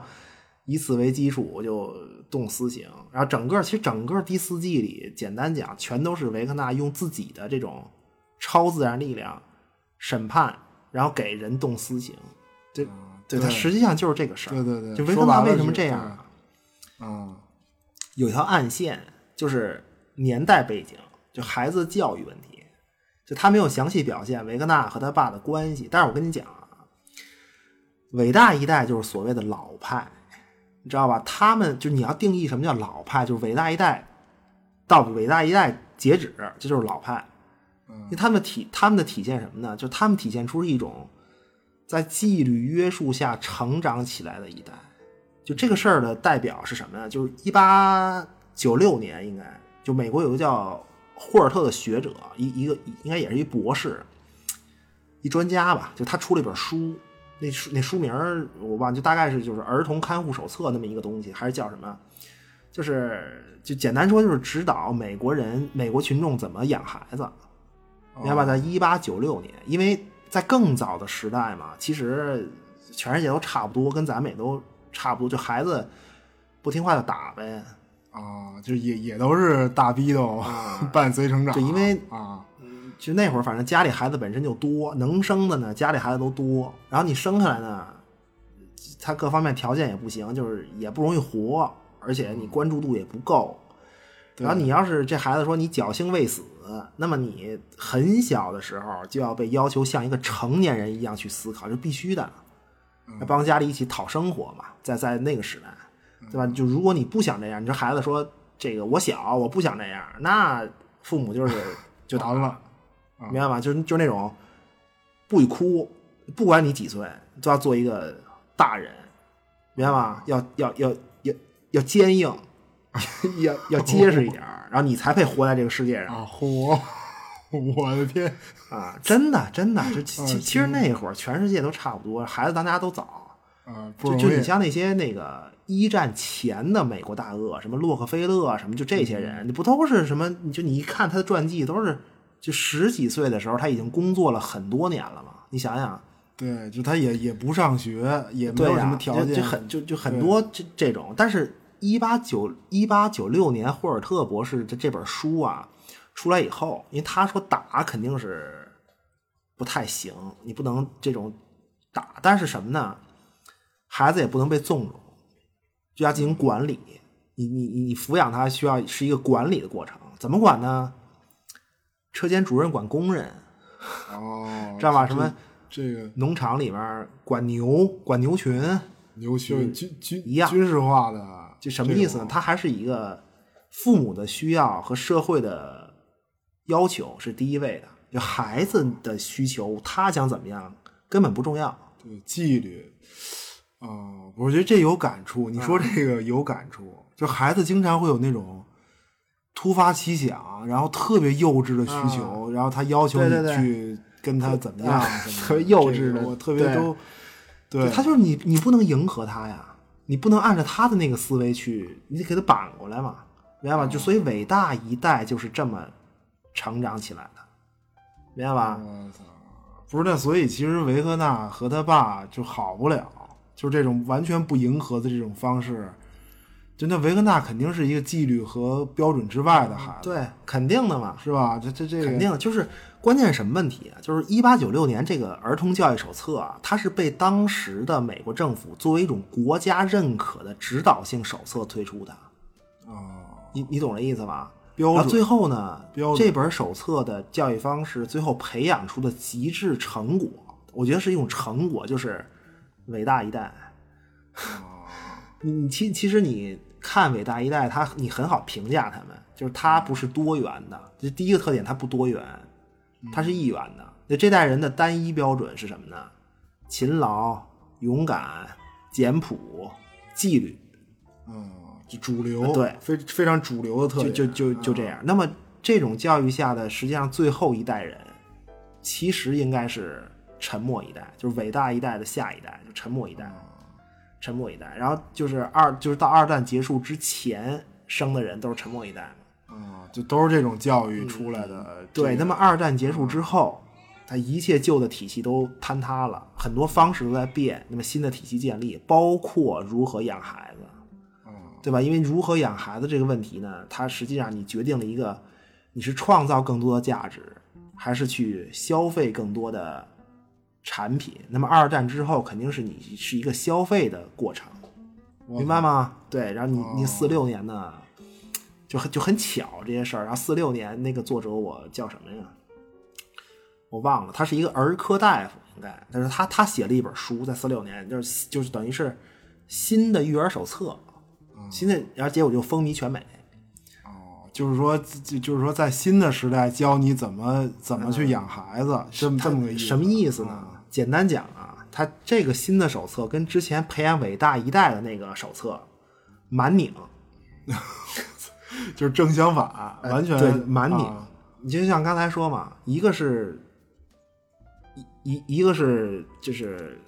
勤劳勤俭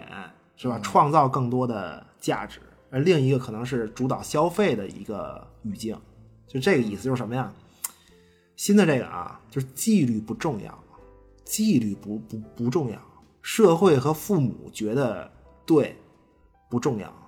就不嗯要强迫孩子，要干嘛呢？尽量满足他们的需求。你不是消费吗？ 需求其实很大一块儿是消费。但是这个就跟今天是一样的呀。其实就咱们现在，我反正我是弄孩嗯子，身边都是追捧这种，就是你要从孩子的角度去玩命理解，甚至有点儿，嗯就你玩命要理解他是怎么想的，站在对，他的今角哦天的主流到今天的主流肯定更是这样，要不然你怎么买东西啊？就他 重视，就他他说起来是重视关爱嘛，然后得哄这个，对，当他时是也当时啊，不是这个我懂，就是孩子画了一个，比如说他画了一绿色糖葫芦，然后我不能纠正他，你知道吗？我还得表扬他画的好。对对对你啊对能对你对，能明白那个？反正就是不能拧着来，就是你嗯对他他不是能说打你击不不能能拧着对来。你你你糖葫芦是红的，这是纪律嘛？所有人都画红的，对嗯标吧？准这是纪律，不行，就这意思。嗯，他喜欢绿的就是绿的，嗯对吧？就就不是，当然我自己没孩子啊，我不好评价这东西，咱就说这剧。完了啊，那么这是一种冲突嘛？等于两种教育方法，就是那么在这种新的教育方法下诞生的第一代人，就是你四六年开始嘛，第一代人就是婴儿潮，哦，对吧？你看婴儿潮一代什么特点啊？人人都觉得自己特别，就就可拿自个儿当人了，就是老老独特了，明白吧？嗯糖葫芦就就得是绿的，我觉得绿的就是绿的。对，有思想，对吧特别但是啊婴儿潮的一代的主体父母正好是伟大一代，还有一部分就是沉默一代。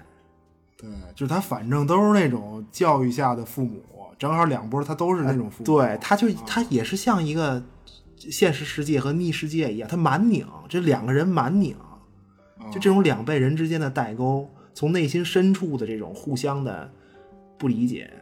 对不是，我觉得已经是有点近似于两种意识形态的啊那种对立了、啊对呀啊，，对，它就是也是是现吧现像现实世界和逆世界嘛，它整个社会是一个四六年分水岭，就是向左转和向左向向右转的这么一个区别了，已经是，嗯，就是所以它这个剧放在这个时间点，就这些关系，它这里的剧里面这些关系其实都不是简单的父子，不是，我觉得它很具体，它不是那种嗯概念，它很具体，就是那个时代对，的，而且它就是社会问题嘛，每个角色代表了一种背景或者一类背景，是这种，就或者是你像刚才说沉默一代，比如 Hober 和那个麦克他爸，他们俩是一代人，但是一个是上一代，一个是一一个是这一代里面早的，一个是这一代这这一代里面晚的，它分的非常细，每个角色代表啊的。对，对，你而且他最后这种社会问题是什么呢？你如果假设一下，可以假，就是咱们假设一下，就美国在四六年没有推出一个那样的育儿手册的话，那么六十年代的反主流浪潮，明白吗？就可能不会有。哦但不是，但是起码不会那么激烈，啊我觉得它反不反？对，啊因为它不六会十年代那么正好婴儿潮十八岁了，你想一想，对都要了命了嘛，这不 是？对吧？那么我靠维克纳就是标准的战后婴儿潮一代，哦知道吧？所以他最后他那样嘛。那么维克纳是反主流到极致的人，就凡是主流价值观积极肯定的，就是我们强烈反对的，就就就这种，就这么一个影射。就这个剧，我觉得这些好做的，就是你就你别看他嘻嘻哈哈的，你知道吗？它哎还是很扎，还是扎实。对，要就不你然像不主会嗯角团队那 Dustin、麦克，就这帮乌鸦仔，就这帮，他们就是四六年教育观念一直延续下来的产物。就当然这嗯个观念肯定有调整嘛，但是总的方向是一个，就就我我我我我觉得就是描述起来还是越刺激消费越好。懂吗？就这啊个这个意思倾就是向父母无比的从孩子的角度关爱，买十个玩具是他喜欢哪一个，就类似 这种满足物质需求、啊自由，对，然后再加上确实也没工夫更多的关爱孩子，那么合理的对应出来一个怪物，就是夺心魔。就是就是父母可能也没有关注过，然后他们给孩子这些物质东西里面，可能夹杂了什啊么？就是他们在看电视、看那些电视里面，可嗯能对会夹杂着一些什么东西。对，就就比较合适。就因为有的时候孩子，你看在这种教育背景下呢，有的有的时候孩子可能已经有点不对头的倾向了。啊，就他被夺心魔已经有点腐蚀了。但是他们父母不注 意啊，你明白？因为他也没法儿注意，嗯他他不像以前就是伟大一代那种，他有一个纪律统一的标准，糖葫芦是红的，对对吧？你现在口号是每个孩子不一样，你看今天不也是吗？反正我，你这这这每个孩子都是不一样的嘛。对对，确确实，就这个这个，就你也不会觉得他这，你也不知道他这到底是正常不正常。这孩子对现在现在这就个啊可能你你你还觉得这是一个你你家孩子特点，可能很正常，或者自由发展嘛，满足需求嘛，就这种。反正他就是就有点像什么呀，就跟那个威尔似的嘛，就他被夺心魔给忽悠了，然后看了那种不该看，就老能看见不该看的东西什么就的。其其实两种教育方式，这咱不是评价对错啊，就是但是它结果不同。你比如嗯说今天就是一代一代人下来，全世界都一样，他的就是新一代的人的标志是你越来越多元嘛，越来越多元。比如同，比如比如这个同性恋，或者是大麻合法，啊有些地区它越来越多元，以后这种解禁的东西会越来越多，在世界的其他的地方，这是这是趋势，哦对肯定就的等一一代一代人都起来的话，我觉得这就是结果，这就是自由发展嘛。嗯，不是，但是我其实我觉得，就作为有孩子人来说，我觉得还是关爱自由发展这好。啊真的，这个，那你何必老让他拧着来呀、跟他跟他犟，啊我觉得孩子也挺难受的。那肯定就啊。是你知道，我就总想这问题。你说这孩子他要是天生就是一同性恋，他要嗯就天生是一同性恋，你同性恋其实本来不是怪物，在现在这个社会吧，但是你要压抑他，玩命摁着板这那的，那最后可不就是一真的是一怪物吗？那难道不、对吧？我就觉得这其实挺可怕的。对，不是，要要不我还是说说那个，就是安徒生那那那白鹳那故事，我操！这开始讲故事，啊突然突然啊，这个强言行不前合说到这儿了嘛，我觉得还是啊，呃也也很精彩。我我就我想想啊，嗯什么意思啊？就他那故事是这样，就是说，首先有两个群体，两个群体，白鹳和人类两个物种，白鹳和人类，这是一个就发生在北欧的故事。对，丹丹麦嘛，安徒生，呃嗯，对，就就说有一窝这个白鹳，白鹳呢，白鹳一家这个爸爸妈妈和四个孩子，四个孩子，然后他们住在一个村儿里的一个房顶上，有一个鸟窝，鸟窝就是白鹳一家，然后四只刚出生的小白鹳，嗯，然后这村儿里呢有一群孩子，然后这帮孩子就也不知道为什么，因为他们就是欠欠招儿，可能是闲的熊孩子吧，就在这房子下面呢，围着这鸟窝就骂街。污言秽语嗯，然后口吐芬芳，它真的哦其实它算是一种诅咒，但是这诅咒呢、是一首儿歌，就是就是孩子们唱的一首儿歌，而这儿歌的内容呢，就说就是你们这四只小白鹳，就看着窝里这四只小白鹳说你们这四只小白鹳呢都得死，呃第一只怎么死，第二只怎么死，就是一只一只都得死。哦，就反正就咒他们都死，呃，对，但是这群孩子里有一个，有一个叫彼得的孩子，嗯，他不唱，他不唱，而且他还指责其他孩子说：“你们这么骂街，对吧？你这这这这不犯罪吗，大哥们？你 们这 个，对吧这孩子这孩子挺老成嗯的，这说着 真的说这话就就反正这个彼得就不参与，没有参与这个啊不参与骂街的行为。啊，那白鹳肯定就听见了嘛。那嗯么这这个小白鹳们呢，就想怎么讲啊？想报复。然后这个白鹳妈妈说呀，说说你你说说孩子们不要这样，不要这样啊，不要报复，对吧？你这个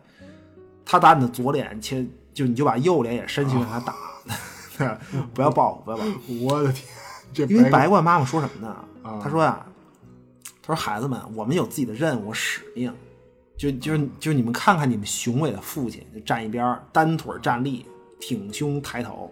啊单腿啊，雄英挺姿轩鸟嘛鸟啊啊然后这个妈妈就说呢，说孩子们，你们呀，你们将来就是要学习飞行，啊然后要像你们的父亲一样。然后那个这个学习飞行呢，还要学习吃青蛙，啊，这英姿飒爽，吃 青蛙，英姿是这啊英姿飒爽，对，吃什么青蛙，嗯啊青蛙啊、小蛇，然后、然后我们学会学学成这所有这东西以后干什么呢？嗯，到了那一天，就是所有的白鹳会汇集到一起，然后这个啊大编队飞行，然后去一个有金字塔的地方，就那个地儿有个建筑物叫金字塔，然后那地儿叫埃及，哦，就就是迁徙嘛，对，然后是这那样啊个地方好，特别好，气气候温暖，啊，吃喝不愁，其实就是其实它就是天堂嘛，就那意思就是天堂。嗯，你听这意思，啊是它一种隐喻呃，，这个去对好地方，而且这白鹳妈妈说什么呀？说如果你学你爸，这个就就不是，如果你不学你们的父亲，你不飞行，不练习飞行啊，不嗯就不认真练习飞行，不什么不这就不去埃及，那么你留在此地，就这就这鸟窝里，你会死得很惨，对吧？你北欧冬天一来，对。全完，那所以呢，这白鹳妈妈每天就带着这个孩子们就每天练习呗，嗯，然后那帮人类孩子呢，就每天来骂街，真他妈这闲个的，反正就是为每什天么都来，然后彼得也不参与。啊，那直到有一天呢，这四个小孩长大，就四个小鸟长大了，长可以参加这个白鹳的大编队迁徙了。然后在出发之前，这白白鹳妈妈呢就说，她她想起想到了一个就是能能教训这帮骂街的人类孩子的这么一个事儿，因为白鹳有自己的使命，白鹳不是送子观音吗？送子他观说音，呀，他说他说我要给所有骂街的孩子送一个，嗯就就给这个骂街的孩子他们家送一个特别讨厌、特别不听话的一个弟弟或者妹妹。哦，就给人家弄一弄一祸害去，是吧？送一祸对害，对对对，啊，你是是，谁都不喜欢啊。好好，这个可以，但是呢，就那个叫彼得的孩子，就他从来不骂那个，就我要给他送一个最美丽、最听话的一个孩子，然后做他的弟弟妹妹。这个对，因为白鹳他知道哪儿长孩子，明白吧？长啊，长孩子，呃地里长的是吗？对，真的就是在这个白冠送长子孩子这个传说里面，它是自惊了洽的。就是你看过那个，好像是就老迪士尼那个动画《水宝宝》吗？它那动画名字叫《水宝宝》，啊没就是有还就是每就是池塘有莲花，莲花一打开，里面趴着一光屁股孩子，有好多。然后就那个池塘里就是啊白鹳接孩子、送孩子、接孩子送人的那个，就等于是白鹳存的一个孩子库，就这意思。哦，就跟那儿长了，这不是叫什么水宝宝？嗯对，，就你看一眼就懂哇，就白鹳就从那儿接孩子，就从一个池这个池塘上池塘里接孩子送给人，对，就就你一看就 B 站上有，B 站有，然后这妈妈就送，然后祸害也送完了，好孩子最后也送完了，就事儿完了，完了以后呢，就他们最后白鹳们终于准备大编队飞了，在在在最后飞以前，这妈妈说，这不是四个小白鹳吗？说嗯我还没给你们起名儿呢。他说这个我给你们起名儿啊，他说。他说：“那个彼得，那个叫彼得的那个孩子是一好孩子啊，就不所以骂街呢那个就是他跟这四个孩子说：“说我给你们起名，你们都叫彼得。哦，就一个名都用一对个名这字，这四个孩子都叫这个。 然后最后哦呢，白鹳一家起飞，加入编队，向这个埃及，就是就是天堂而去嘛，就就故事结束。哦那挺合适的。不是这故事，它不是它它它不嗯是它就是一个统一标准养孩子吧？这个都得叫彼得，全这样。嗯对呀、纪律嘛，啊就都是他就是非常类似伟大一代这种。他为什么这个故事会引这个呀？他开头就引这个呀，就是没就没有差异嘛，嗯，没有多元。对，就就当然他这个安徒生本来的意图，其实他这故事你一听，实际上是一个他宗教暗示很强的故事，就那种。宗教啊，劝你向善向好的那么一个说教型的一个故事，对对对对对嗯对吧？你你不学，你你你你你不认真学飞行，最后你就冻死在这儿，就类似这种，或者或者坏孩子的报应这种。就关键是彼得是谁呀、 他为什么叫彼得呀？他为什么是标准啊？知道吗？嗯，第一任教皇圣彼得，哦，就是赫赫有名的这么一个对对对大人物啊，标准嘛。实际实实实际上，彼得就是一个标准，就是父嗯母、社会都希望成为的，都希望自己要的孩子要成为的那么一个榜样。对，就这一啊就就得就得是他，就必须都得跟他一样。然后别人家的孩子彼得当了教皇，嗯别人家孩子。对，啊其实第四季的这个就是等于是大主题嘛，实际上嗯是第四季的一个大主题的一个隐喻。对，所所以维克纳最后他就是那样嘛，他在这种，他就那样他肯定不叫彼得，他四个孩子里他肯定是留下来那个，明白吗？他是一种嗯对不跟着嗯这学维克的纳他是一种就对世界极端失望的情绪，就那种属于是怎么讲啊骆驼祥子，知道吗？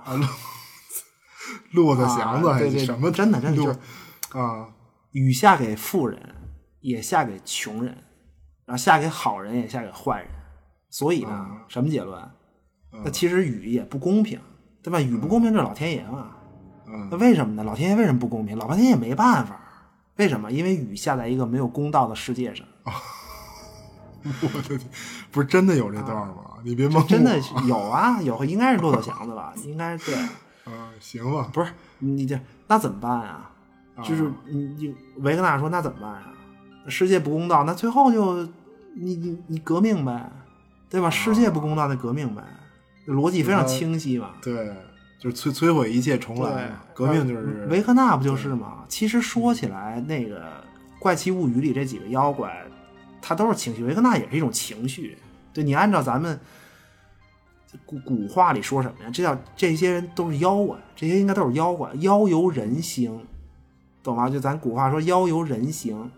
人气长则妖形。然后是那原文怎么说来着？就人之所忌，妖气与取之吧，应该是妖气，是是就是妖气与取之，什么意思啊？妖怪是人弄出来的，嗯，人之所忌就是人害怕的东西。你比如菊花脸儿代表那种情绪，就人们害怕特工、监视、什么绑架、失踪，就这种，然后最后幻化成菊花菊然后 菊花 啊夺心魔和维克纳，他就属于是人气长则妖星，我觉得就是嗯气长嘛，长就是失掉了伦理，纲常就就这意思。你简单讲，你比如说，你举个例子，你电影不分级，啊对吧？ 你对吧？你啊电视行随便看都是大白腿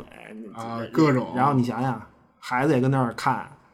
对，就大概这个啊。然后也没有疏导，关键是该沟通不对，然沟后最后通产啊什生么误的解，对，产生你沟通你又不畅，最后产生误解，最后引申出去。你看团体之间也是，主角团队在学校里是怪胎，嗯，地火俱乐部人玩桌游的，然后你又不了解，然后你说人是邪教，你看他们那个猛虎队那队长，那是不是算也是一种妖？现实中也是一种哦妖，由由偏见所幻化，或者由恐惧所幻化。也挺可怕的。不是，其实我觉得那个队长长得特别像一个美国总 统，总统你不你对你你不觉得吗？啊，或你这或者这说，个就他特别像一游说国会的政客，嗯，对，还是像总统。啊我我我是觉得这孩子长得特别像像那个小布什，我总觉得，小布什我不知啊道啊，那合适，那怪他那更怪他，那个那那嗯小布什那怪不从怪，啊可以，都是可怕怪，太可都怕了，都是怪。嗯第四季，你看第四季三条故事线，三条主线呃主故事线嘛，嗯黑带高手勇闯苏联秘密监 狱，高 手，高手，对吧？苏联监嗯狱它就是一个，那苏联本身就是一个逆世界，你你你你对于这个美国来说，它是逆世界，彼此都是逆世界嘛，嗯对彼此吧的，？对，然后乌鸦仔和史蒂夫、罗宾就这条线，嗯学校同学其实就是一个逆世界，对，都是怪物嘛，小布什啊啊什么，对怪啊不从怪，这这人家看你是邪教嘛。对然后长发范儿男披萨饼这条线，就就他们这个麦克他们这个，这就是成人的世界，就是逆世界嘛，追杀你啊，什么什么警察抓你啊，各种，嗯对对吧？就是这个。然后最后最后小十一是算是一人单练，离离对队打野，嗯就找回企图找回遗失的技能，嗯，对，嗯，哎，你不觉得小十一去那实验室，就他那个戈壁上那那入口，你不觉啊得像那个男孩和他的狗啊？你觉不觉得？不是大哥，你别那期都没什么人听，看着不是，是不是有点那意思？啊不是那个，我估计可能是就啊那种地下设施都那样，它是一个也是一标准化的嘛，什么防空洞啊，什么什么发射井，啊对可能都那样，对嗯不知道，对，不是，但是地下设施里都装着怪物倒是真的，啊你你你明白吗对，？也是逆世界，啊，对，也是逆世界，嗯，对呀、地下嘛，布伦纳就是实验室这个逆世界的 BOSS，他也是怪物嘛。你像刚才说说过吗？我忘了，啊刚才可能就就就是那个霍金斯这个实验室这项目，什么能源部弄的呀？你听你听能源部，你可能觉得还。其实呢，就整个霍金斯项目，它隶属于一个美国历史上真实存在的秘密计划，叫 M.K. 什么什么计划。啊，叫叫什么什么，这计划叫什么什么， 叫什么啊什么叫什么什什么不啊不敢随便说英语，别别别别是别，不是是它翻译成中文，这个计划翻译成中文是什么呀？就是中央情报局技术，哎，中央情报局技术，中央中情嗯局技术服务部的绝密项目，就这意思。哦对，就就对对，就这意思。M K 就是中央情报局的技术服务部的一个缩写，哦，我操，牛逼，真真的就是那会儿啊是，就是啊嗯六七行十年无代所谓，五十年代还是六七十年代，就那会儿是 M K，就是 M K 什么什么，就这个计划就真的有这个计划。然后这个历史上这个项目真的这个项目在干嘛呢？药物控制，比如说给嗯你打一个吐真剂啊，对吧？什么精神哦精神药物，传统异能，感官剥，夺，哦对什么催眠。你比如第一季小十一戴那个设备，啊，就跟宇航员似的那种，一大头盔什么的，那就是一个、那个啊，这个这个感感官剥夺装置嘛，让你进入一个冥想，然后去另一个维度去去怎么样，就就就就就这个。对，实际上它历史上它主要是为了就真实的这个项目，实际上是为了就是折磨你嘛，逼供，让你逼供刑讯逼供啊，让你屈打成招啊，等等，就类似这种，或者是然后引申出去就是绑架、人间蒸发，就就这些东西。啊，它等于是这个大项目下的一个分支，就是这霍金斯这个小镇、嗯啊对，就是嗯它实际上隶属于这个项目下的一个什么能源部啊，什么扯都能都扯。对，嗯然然后小十一的亲生父母呢是怎么回事儿啊？就当时俩大学生，他们俩亲生父母是两个大学生，属于嗯是反战的。啊，你说越战对就是那种越战时代，对，你嗯阿甘正传嘛，你想想啊，就一帮那个就是那种在广场上集会骂尼克松，知道吧？就就那种人，然 后那还行啊，啊结果小十一他爸就被逮捕了，然后被捕了以后呢，因为这个啊，对，就当时他妈已小十一他妈已经参加了布伦纳的这个项目，就作为被实验者，啊哦，就是可能也是被忽悠的去的吧，这个嗯啊肯定嘛，能加入肯定是被这个忽悠去的，肯定是啊有另一套说辞，然后他他才他才会加入这个项目，而且就是布伦纳，关键他做了什么事儿呢？就他为了让这个小十一他妈持续的参加这个项目，因为他爸不是被抓了嘛，就是小十一他爸不是被抓了嘛，就是骂尼克松对吧？啊，等于布伦纳就用了手段，让让小十一他爸从监狱直接就给就参军给送越南去了。哦，我操，没办法，然后这最后他爸就等于死于越战。我太不是那等于他爸就是他亲爹也不知道自己有小十一这么一个孩嗯子，不知道，完不完全对吧不知道，因为布伦纳博士他其实也是在项目期间，然后意外发现，我操，就是就是小十一他妈已经怀孕了，啊，就是已经就当时已经有小十一了啊，对，然后所以呢，就是你想在布伦纳监视下，这个人在布伦纳的监视下，他要生一个孩子，他是一个被试验者，你想想，对吧？这孩子就是所有出生证明记录都没有，啊，黑户然小后十一不是黑然户后因为吗布伦纳肯定他要留着小十一，就对这孩子有企图嘛，要接着做实验啊什么嗯的。对不是那那就是不是，所以那个小十一他妈不是把那布伦纳给给告了吗？什么的，就是这事儿嗯应该，对他绑架嘛，布伦纳就属于这属于绑架行为啊。但是没有证据，就证据不足，属于对，那你肯定你你可能都没法证明这孩子存在，你要告绑架，因为这孩子连出生证明都没有，你想对嗯想，对吧？你等于彻底就没法儿。然后他妈不是最后没办法嘛，然后又回到这个，又返回到霍金斯实验室，要抢小十一。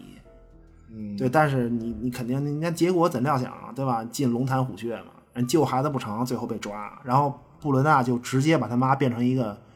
就植物人嘛，这这应该都对吧？嗯，等于这个，等于这个布伦纳就是一个，我现在觉得，其实他才是那个，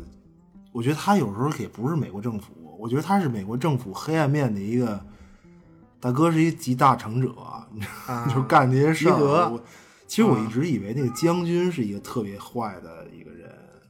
将军可能还不是完全坏，但不是，反正布伦纳是真坏，这布伦纳是真的坏。嗯嗯然后小十一还得叫他爸，还得还得一直叫他，我操，这 对呀、你不叫一试试， 给你戴项圈儿这那的，嗯，这不是关上手关键，了你像布伦纳吧，你就你他这事儿你怕想，你像布伦纳弄这么多孩子跟那儿练，对吧？什么耳朵听字儿啊，什么单手劈砖，单手劈砖呐、 美国气功热还行啊啊，是这个这个用结牙果雕自行车，反正就各种吧，就你你想多少孩子，这帮孩子嗯那得祸害多少父母，呃，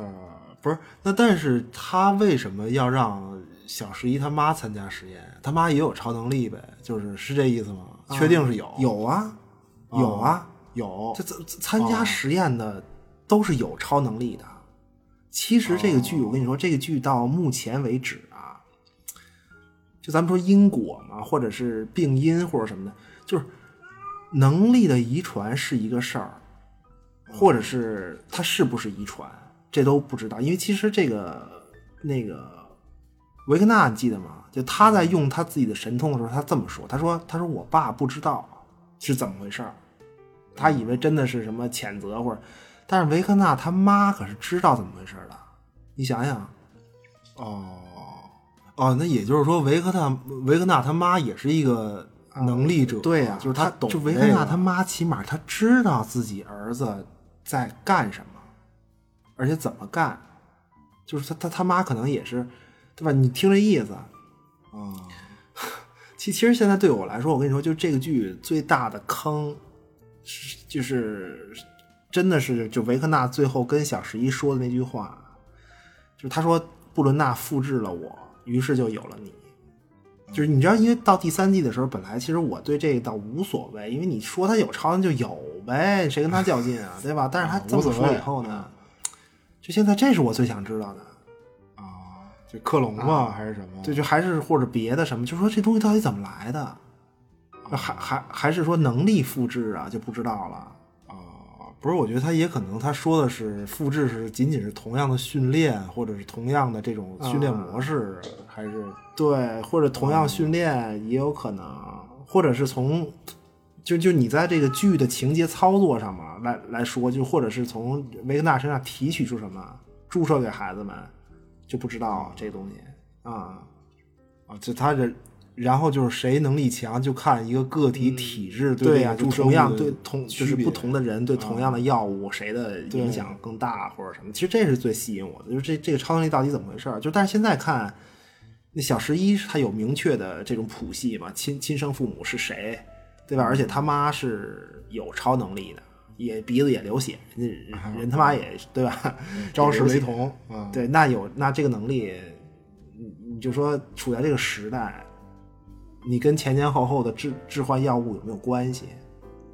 或者你再套上那个什么什么脑回路八个脑回路那种理论，对啊吧？然后对吧？你这他他妈打通几个回路了？大姐几个回路了？ 大姐对吧？啊就不到知几道层了大姐啊病因嘛，因果。就我现在关注，就比较关注这个。嗯，其其实就是就还是感兴趣，他这个超能力是怎么来的？说白了，就是最最初的这个能力是怎么产生的？他对之前就还是有没你有是不是？但是我就觉得他又不不应该像 X 战警，你知嗯道吗？因为他毕竟梗就是梗，我觉得梗就是梗，他不应该像 X 战警有一个什么基因这那的变异，我觉得对。因为因为逆世界呢，就现在你这这个剧现在看逆世界不是谜，对，所以关键还是这个超能力源头，嗯，那这季怎么着能解答一下？还能嗯不知道，还是 这哪知道啊？第四季、不知道，那你这事儿解答了，你第五季拍什么呀？对吧？反正、反正第四季的主题就是碎片儿嘛，哎还有一主题就是碎片儿，所有人的故事都是碎片儿。对，我觉得下部分下半部分应该会更好看。就当所有的这个碎片儿组合起来的时候，又是一个高潮，因为你有很多的疑问。你现在咱们到现在有很多疑问嘛？对，也不一定。我跟你说吧，什么什么 又开始开始 啊，开始啊，真的，真的不是，也可能这碎片一组合，发现就就就就就这啊，这行行，无无所谓。其实 对我这这个就是啊就这无所谓，那第五季肯定会看，因为对吧？这个啊，不是关键，我被你这勾起来了。以后你别老跟我说这个，你知道吗？就你就感兴趣。